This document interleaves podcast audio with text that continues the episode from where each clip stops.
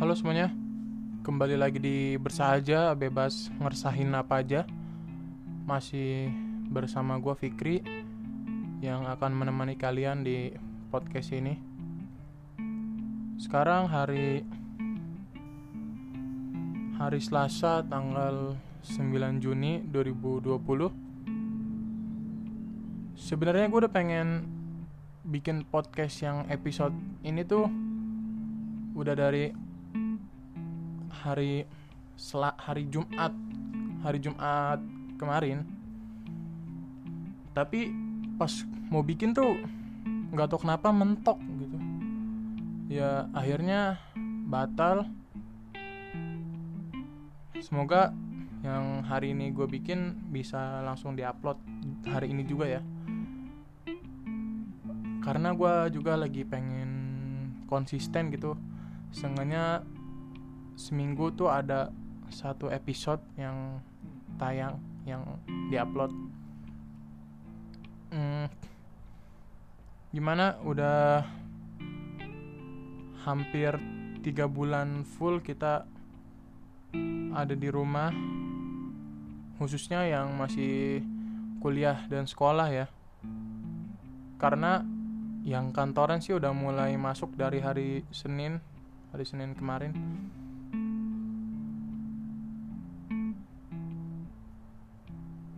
Jujur bosen sih di rumah terus, iya.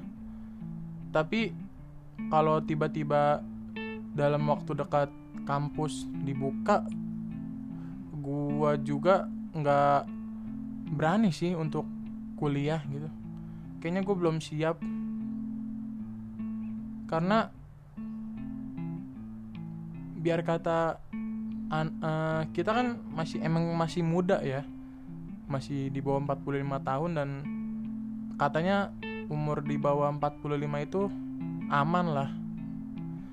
Tapi ya namanya juga penyakit gitu, kita nggak lihat.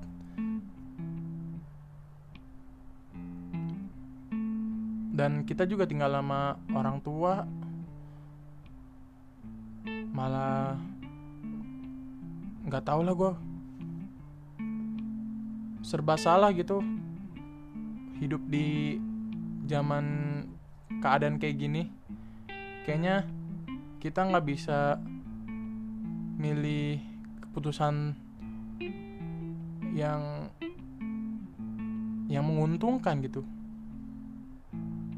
karena pilihannya cuma dua kan, di rumah dan bosen, atau keluar berpotensi. Kayaknya dua-duanya nggak enak gitu.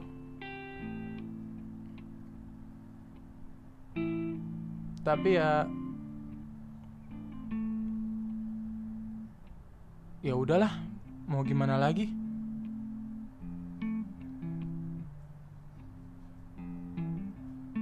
Kuliah online itu, aduh.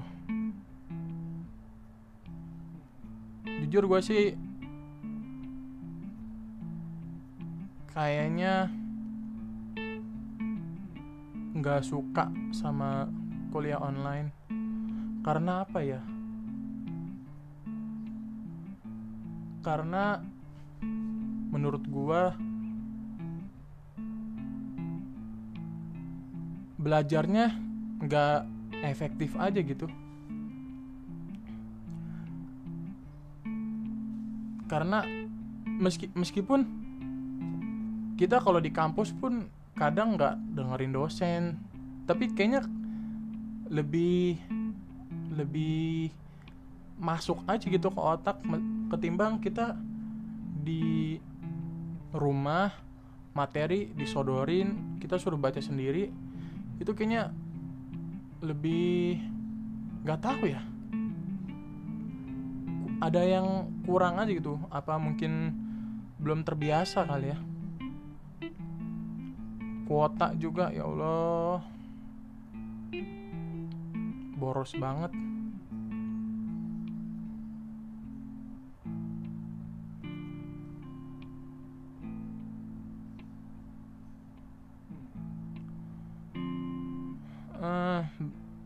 Yang masih di rumah lagi ngapain akhir-akhir ini?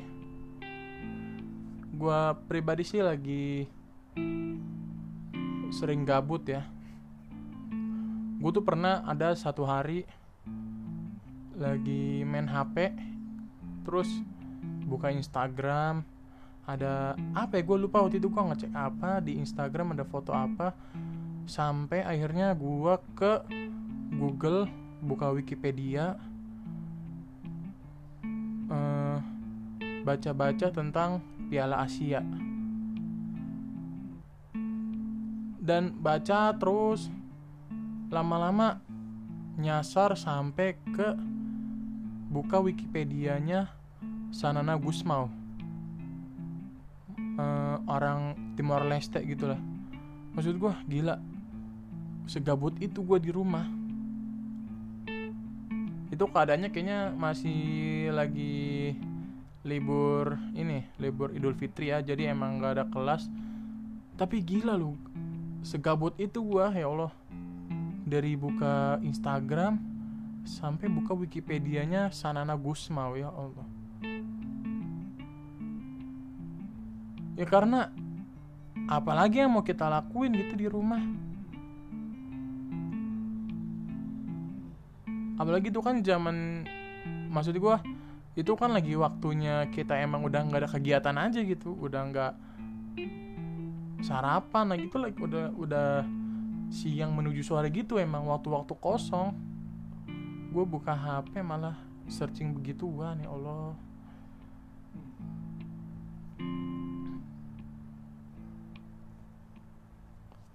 Gue juga lagi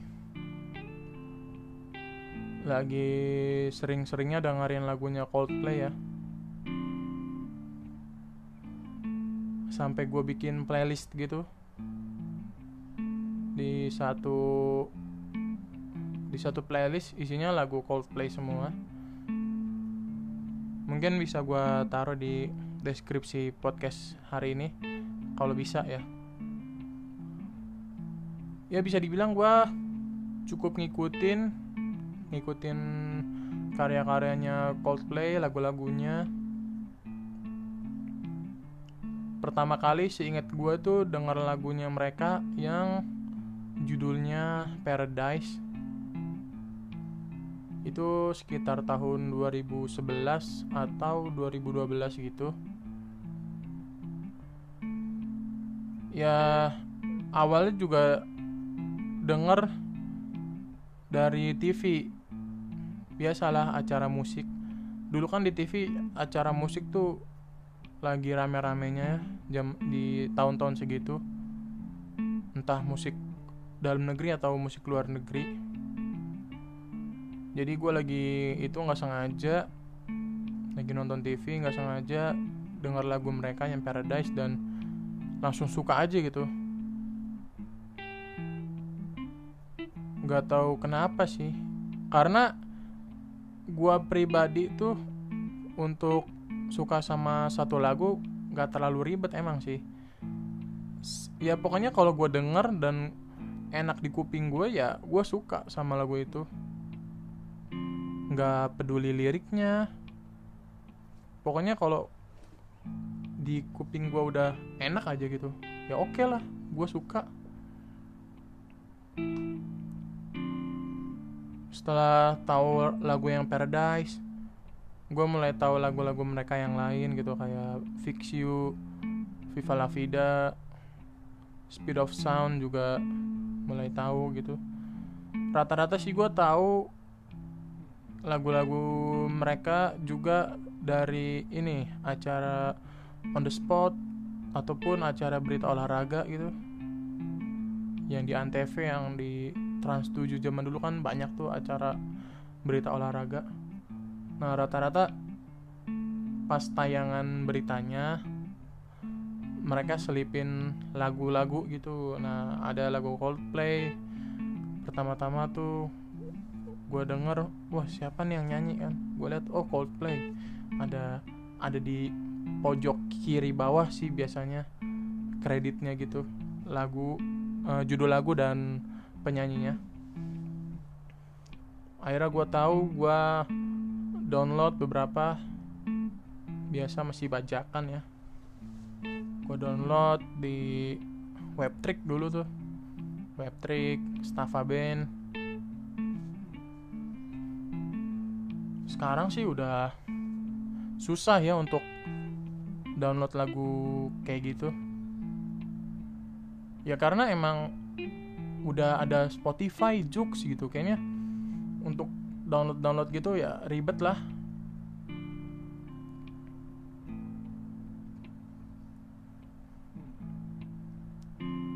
Terus singkat cerita gue mulai juga lihat-lihat lagunya di YouTube gitu.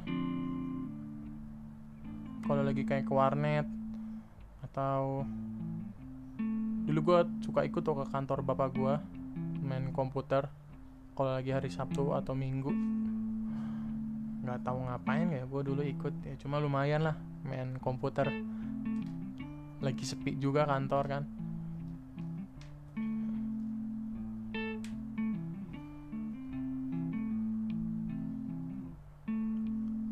Seingat gua setelah itu gua mulai benar-benar denger lagu mereka tuh yang udah benar-benar ya.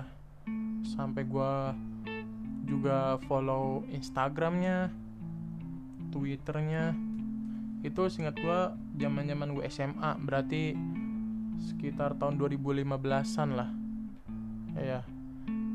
Apalagi di zaman-zaman itu juga kan udah mulai rame tuh Joox, Spotify ya kan. Udah makin gampang aja gitu untuk denger lagu.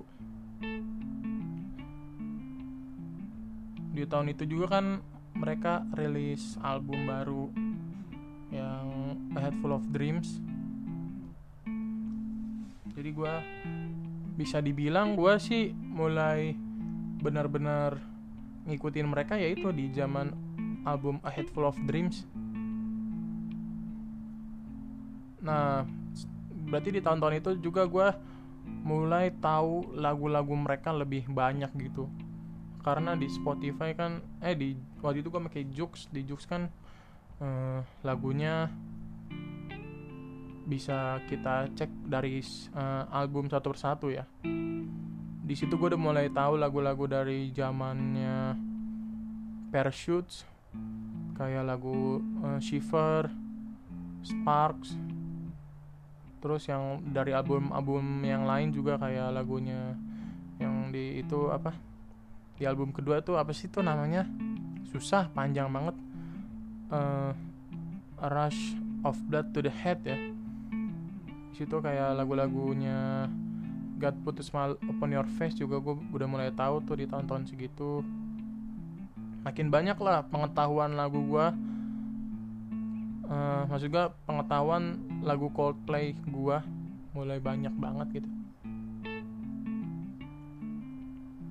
Di tahun-tahun segitu juga gue sering-seringnya buka YouTube, nyari-nyari penampilan live mereka. Karena di tahun-tahun segitu tuh lagi banyak banget video-video penampilan mereka, entah lagi tayang di TV atau di awarding atau bahkan turnya mereka gitu. Karena ada beberapa akun-akun reuploader gitu, channel reuploader yang upload konser mereka full. Tonton segitu tuh lagi rame, jadi gue lihat-lihat juga dari situ penampilan live mereka.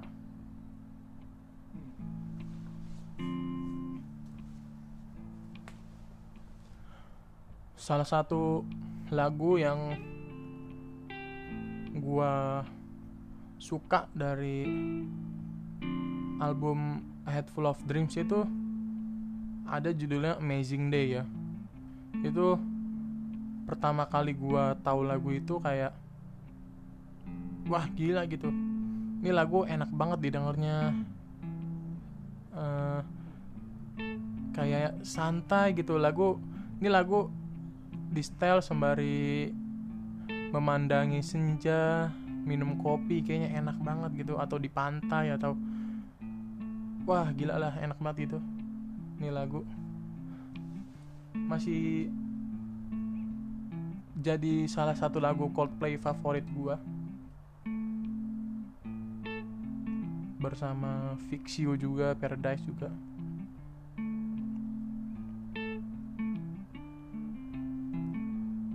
Dan waktu itu mereka juga kan bikin kayak project ya, jadi ngelempar apa, bikin kayak project, minta ke followernya untuk bikin satu video yang ada di lingkungan lu gitu, nanti yang kepilih akan masuk ke video klip. Nah di situ ada yang lagi di pantai, lagi di gunung, pokoknya hampir seluruh dunia gitu, termasuk Indonesia juga. Yang di Indonesia itu kalau nggak salah ada beberapa 3 atau 2 ya, yang gue inget sih 2. Ada yang tari saman sama tari topeng kayaknya deh, kayak pokoknya pakai baju Jawa gitu, baju tokoh pewayangan gitu. Itu lagu Amazing Day ya, masih ada tuh di YouTube-nya. Jujur gue dengerin lagu itu sih sampai sekarang masih suka banget sama lagu itu. Sebenarnya lagu di album A Head Full of Dreams itu enak-enak sih emang. Mungkin karena emang gue bener-bener ngikutin ya dari awal, bisa dibilang dari awal album itu ada tuh gue udah emang ngikutin gitu. Jadinya ya emang apa ya bahasanya tuh, ya suka aja lah. Kan kalau album-album yang lain tuh gue belum terlalu ngikutin banget ya. Banyak gitu lagu-lagu yang enak di album itu, di album A Head Full of Dreams ya, kayak Adventure of a Lifetime tuh enak tuh, Hymn of the Weekend tuh enak, Up and Up, terus lagu A Head Full of Dreams juga yang jadi pembuka albumnya, lagu apa, track pertama tuh enak.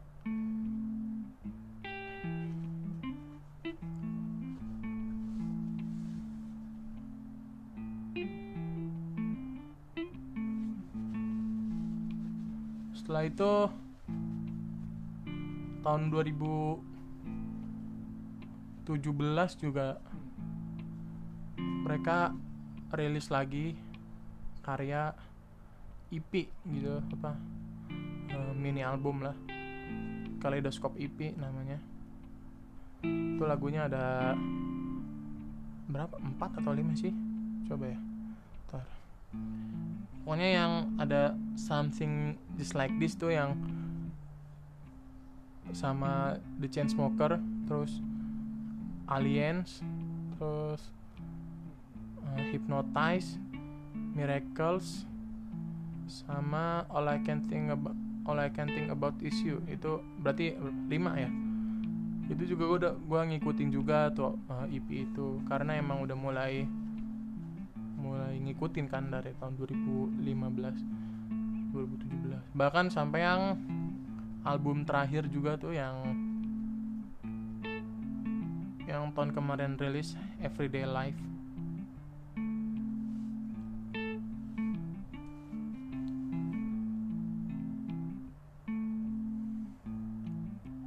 Sama kayak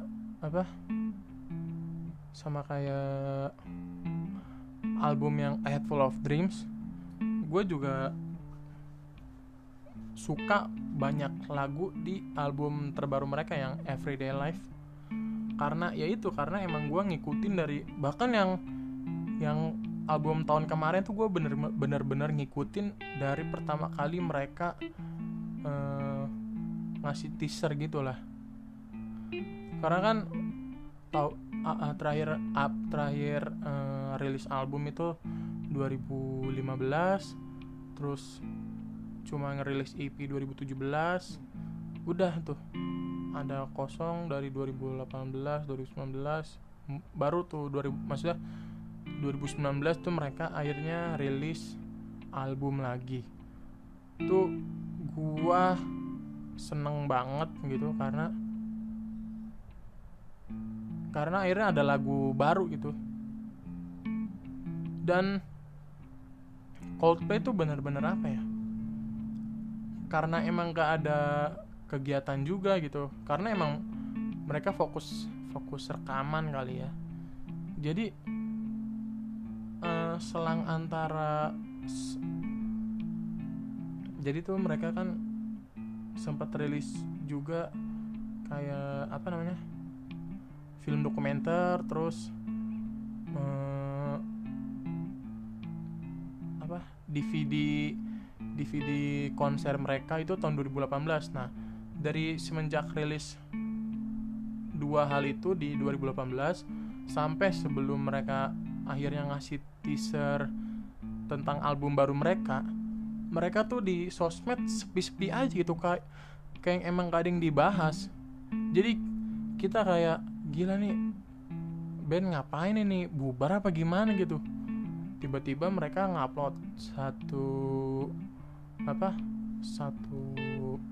teaser gitu, yang akhirnya sekarang jadi cover albumnya gitu. Wah, orang-orang langsung rame gitu, akun-akun fanbase-nya juga langsung rame lagi ngebahas tentang album barunya.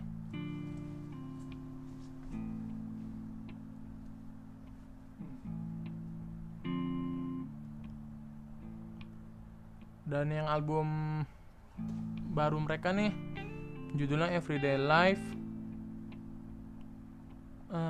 Kalau bisa dibilang warna musiknya tuh beda banget sama yang terakhir mereka rilis album itu, yang A Head Full of Dreams. Kan A Head Full of Dreams tuh kayaknya sangat ceria, warna-warni gitu. Yang Everyday Life nih dari cover aja udah warnanya abu-abu gitu, hitam. Lagu-lagunya juga cukup beda banget lah.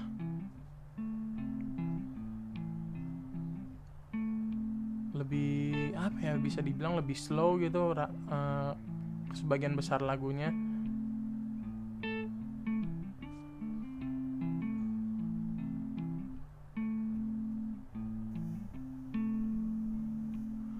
Bahkan mereka tuh bikin perilisan albumnya ya di Jordania. Maksud gue, kok kepikiran ya bikin album di Yordania gitu.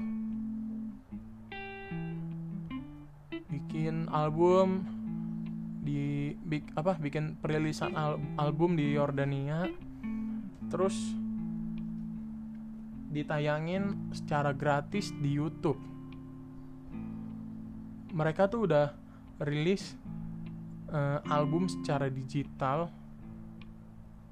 bahkan sebelum pandemi ini ada gitu. Gokil nih, sangat visioner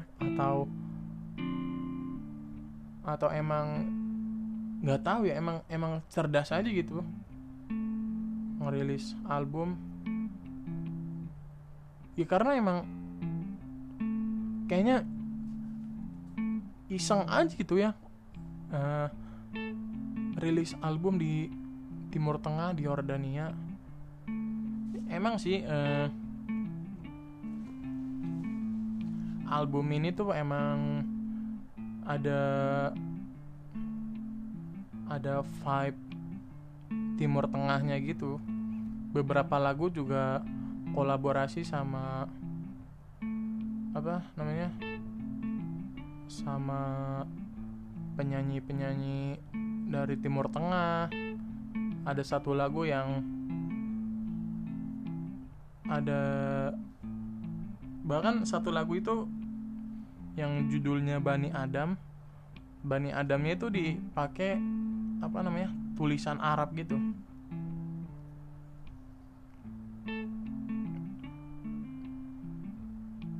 Pokoknya jauh banget lah sama album yang mereka rilis terakhir tuh.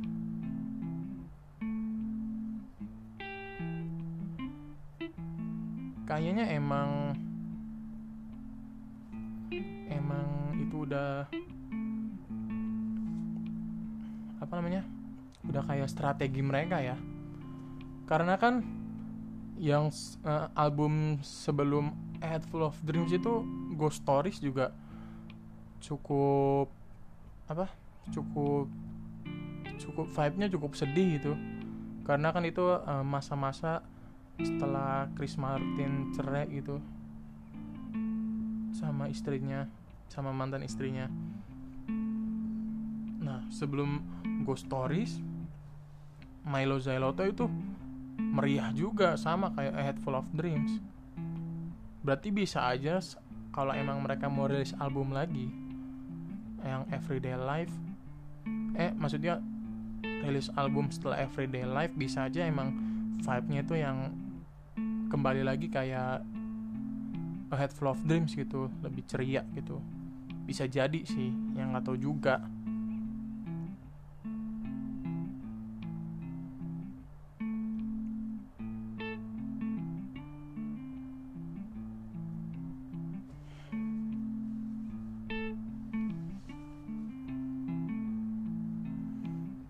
Karena emang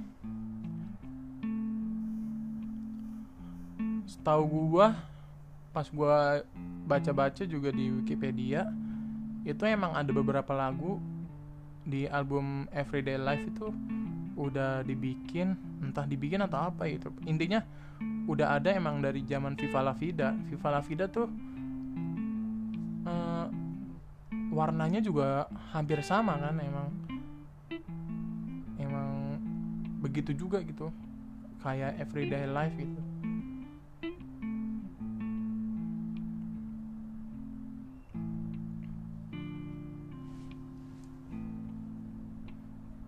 Kalau dari album yang terbaru sih sama, banyak juga yang masuk ke playlist gua. Yang gua suka dari album yang lagu yang gua suka dari album yang Everyday Life itu Champion of the World. Itu nomor 1 lah bisa dibilang. Karena apa ya? Karena ya itu kata gue tadi itu enak. Terus gue sih ngutip dari jawabannya basis mereka, Guy Berryman. Dia tuh bilang, dia juga ditanya gitu, satu lagu yang dia suka dari album ini tuh lagu yang mana. Terus dia jawab Champion of the World, karena emang kayak apa ya, emang itu kayak penampilan band aja gitu. Karena lagu-lagu yang lain tuh lebih beda lah penampilannya. Kayak Cry itu mereka ada satu ada backing vokal yang broken, juga ada backing vokalnya, dan cuma pakai piano gitu mainnya.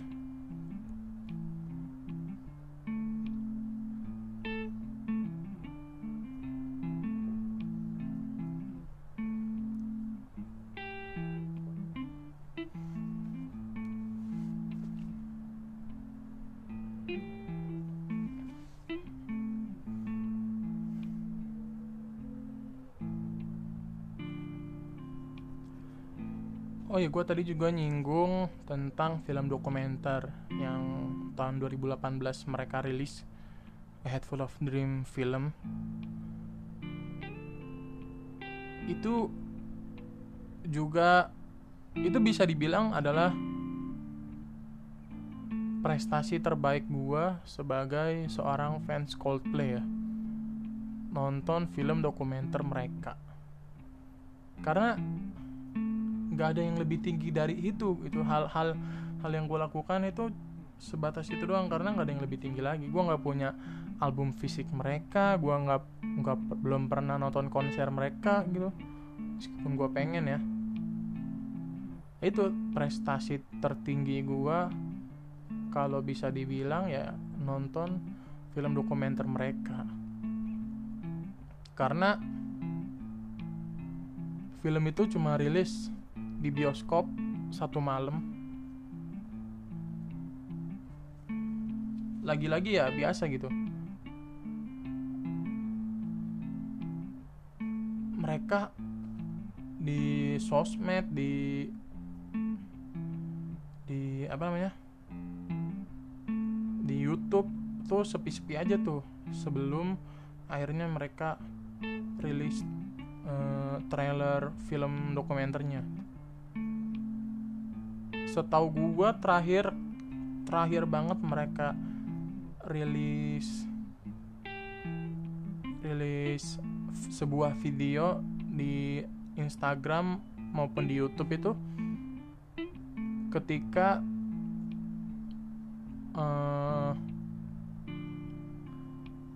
konser apa namanya final tour mereka yang di Buenos Aires. Udah setelah itu nggak ada apa-apa lagi tuh di sosmed, di YouTube. Bahkan rumornya juga mereka bubar, sempat ada rumor gitulah. Tiba-tiba mereka ngerilis lagi sebuah trailer film, dan ya seneng banget lah. Akhirnya ada lagi karya yang muncul gitu. Itu tanggal berapa ya rilisnya waktu itu ya? Tahun 2018 pokoknya, antar Oktober atau November seingat gua. Di situ wah, gua langsung setelah tahu, gua langsung cari-cari informasi ini di Indonesia bioskop mana nih yang tayangin kan. Akhirnya gue cari semua info di bioskop-bioskop, di akun Instagramnya.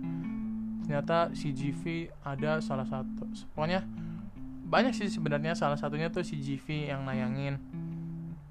Di situ gue langsung beli tiketnya buru-buru. Pokoknya di hari itu, pokoknya hari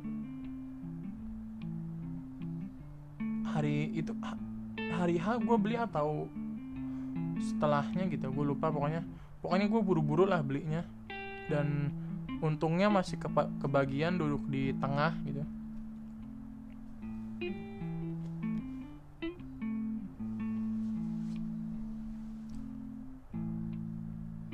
Dan ternyata emang antusias penonton tuh gede juga sih, karena ada beberapa bioskop yang sampai bikin penayangan dari sore sampai tengah malam. Saking banyak yang pengen nontonnya. Gua sih untungnya kebagian yang jam utama ya, jam berapa? Jam 7 atau jam 8 gitu. Gua kebagian nonton jam segitu. Gua gila sih, gua seneng banget bisa nonton film itu. Jadi buat yang belum tahu, film A Head Full of Dreams itu dokumenter yang nyeritain tentang perjalanan karir Coldplay selama 20 tahun. Di situ rekaman-rekaman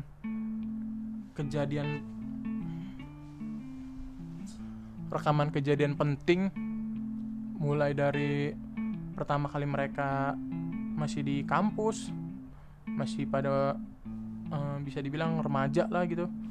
Terus pertama kali mereka manggung di TV, atau di pertama kali manggung di sebuah gig gitu, ada tuh ditayangin. Dan gue salut sih, kenapa bisa ada gitu video-video kejadian penting mereka gitu. Kayaknya apa ya, bisa dibilang rapih banget gitu penyimpanan dokumentasinya.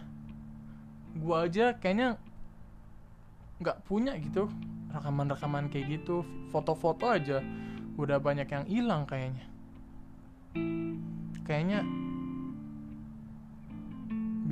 bisa gitu ngejaga apa namanya, momen-momen.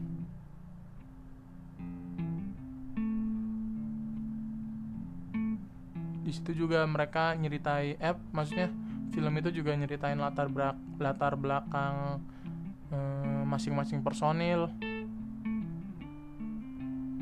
nyeritain proses rekaman, proses penciptaan lagu.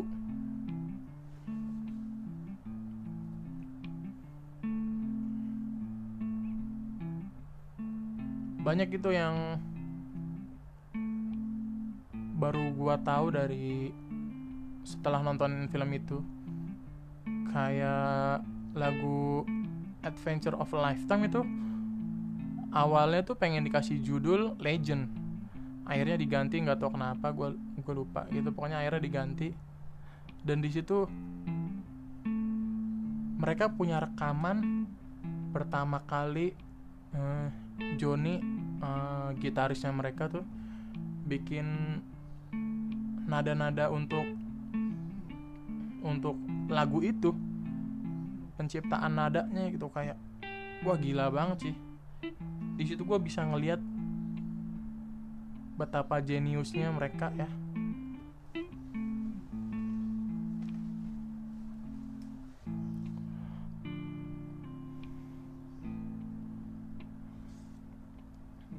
Beberapa lagu juga sama kayak gitu. Awalnya Chris Martin main lewat piano, terus personil yang lain cuma ngeliatin. Setelah itu mereka langsung bisa ngikutin gitu, jadi satu nada yang enak gitu. Wah, gila sih menurut gua. Kayak ya emang udah mereka dilahirkan untuk jadi musisi aja gitu.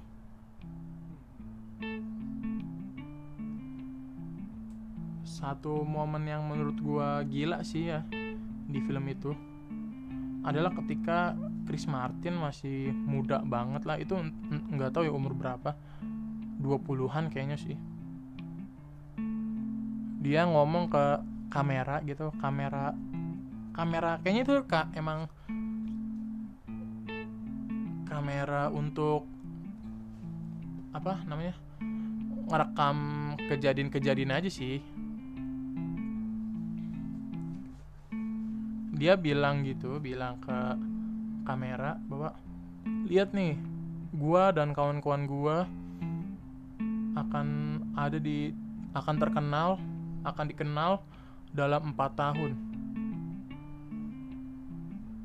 Terus beneran kejadian.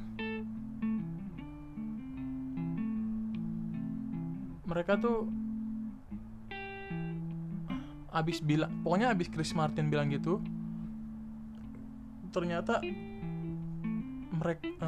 mereka benar-benar dikenal dalam waktu 4 tahun. Dan itu adalah momen pertama kali mereka muncul di TV, tayang di TV gitu. Berarti kan emang bukan cuma mimpi doang gitu, tapi benar-benar dilakuin apa yang emang mereka mimpikan. Gila sih, gue nonton itu, wah gila bisa-bisanya loh. Dan gue juga bingung kenapa Chris Martin tuh bikin patokannya 4 tahun ya. Maksud gue kenapa nggak digenepin aja gitu, sekalian 5 tahun lah, biar ya nggak tahu ya. Kayaknya 4 tahun itu nanggung banget. Kenapa nggak ditambahin setahun aja biar jadi 5 tahun kan? Wah, pokoknya suka sih gue sama film itu. gue benar-benar nikmatin ya nonton film itu.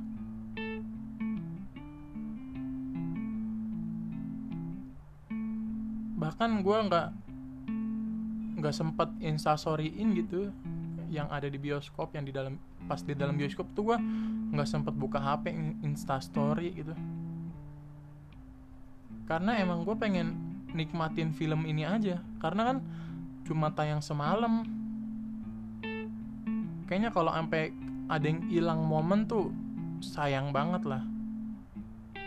Meskipun ujung-ujungnya mereka rilis di Amazon ya, cuma kayaknya nonton di bioskop itu rasanya beda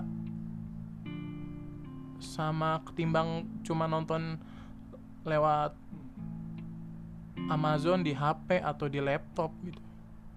Nonton di bioskop tuh layarnya gede, rame-rame ya kan, soundnya juga bagus. Kayaknya sayang aja gitu kalau sampai kita malah ngabisin waktu untuk instastory. Banyak tuh waktu gua nonton tuh banyak banget yang instastory sebelah gua, depan, pokoknya banyak lah yang instastoryin film itu. Kayaknya justru karena film itu tayangnya cuma satu malam itu ya nikmatin aja, kenapa harus diganggu-ganggu sama instastory gitu. Bahkan satu-satunya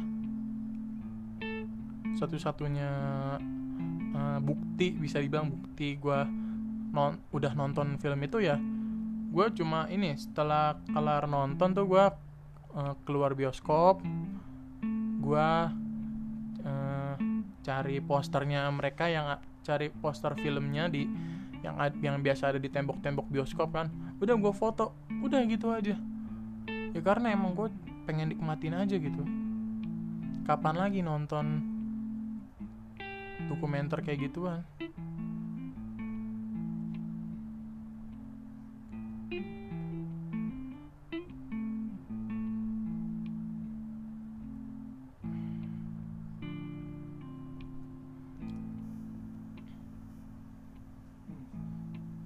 Apalagi ya, udah gokil, udah 42 menit, 43, udah mau 43 menit.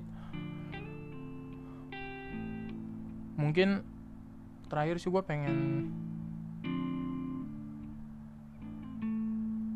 setelah ini gue sih pengen, satu cita-cita gue yang pengen gue wujudin adalah nonton konsernya mereka sih. Kayaknya udah, itu adalah salah satu impian semua fans di seluruh dunia ya. Mau apapun idolanya gitu, maksudnya mau ngefans sama musisi apapun, kayaknya semua ujung-ujungnya tuh punya cita-cita untuk nonton konser idola mereka gitu. Gue juga kayaknya, wah, nggak tahu ya, mereka sih emang belum ada rencana untuk ngadain konser dalam waktu dekat. Bahkan ini udah mereka bilang dari awal-awal mereka rilis album Everyday Life tuh udah bilang bahwa Coldplay lagi cari solusi gimana caranya ngadain konser tanpa apa ya? Ya intinya gimana caranya mereka bikin konser tapi tetap ramah lingkungan gitu. Susah banget sih gue ngomong ya. Katanya sih entah 2021 atau 2022 sih kayaknya mereka mulai akan tur gitu. Ya semoga bisa mampir ke Indonesia ya. Kayaknya gue akan seneng banget kalau bisa mereka ke Indonesia gitu. Masa udah 20 tahun berkarir sama sekali belum kesini? musisi lain aja udah pada kesini gitu.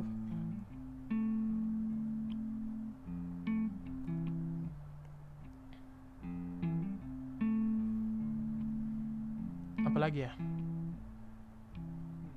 Ah udahlah, pokoknya itu aja yang pengen gue omongin. Bisa ya nih, gue akhirnya gak mentok loh. Syukur deh. Udah mau 50 menit. Pokoknya terima kasih buat yang masih dengerin sampai sekarang. Gue mengoceh-ngoceh, ada yang dengerin, senang banget gue.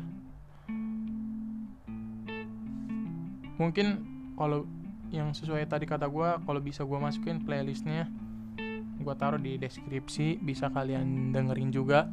Kalau mau di follow juga playlistnya boleh. Itu aja yang bisa gue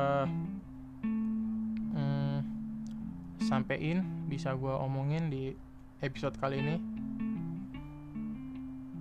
Semoga ada apa ya, semoga ada kelanjutan podcast ini gitu, gak cuma mentok di episode 3. Gue sih pengennya tiap minggu ada ya. Doain semoga gue sehat-sehat terus, semoga kalian juga sehat-sehat terus. Dadah.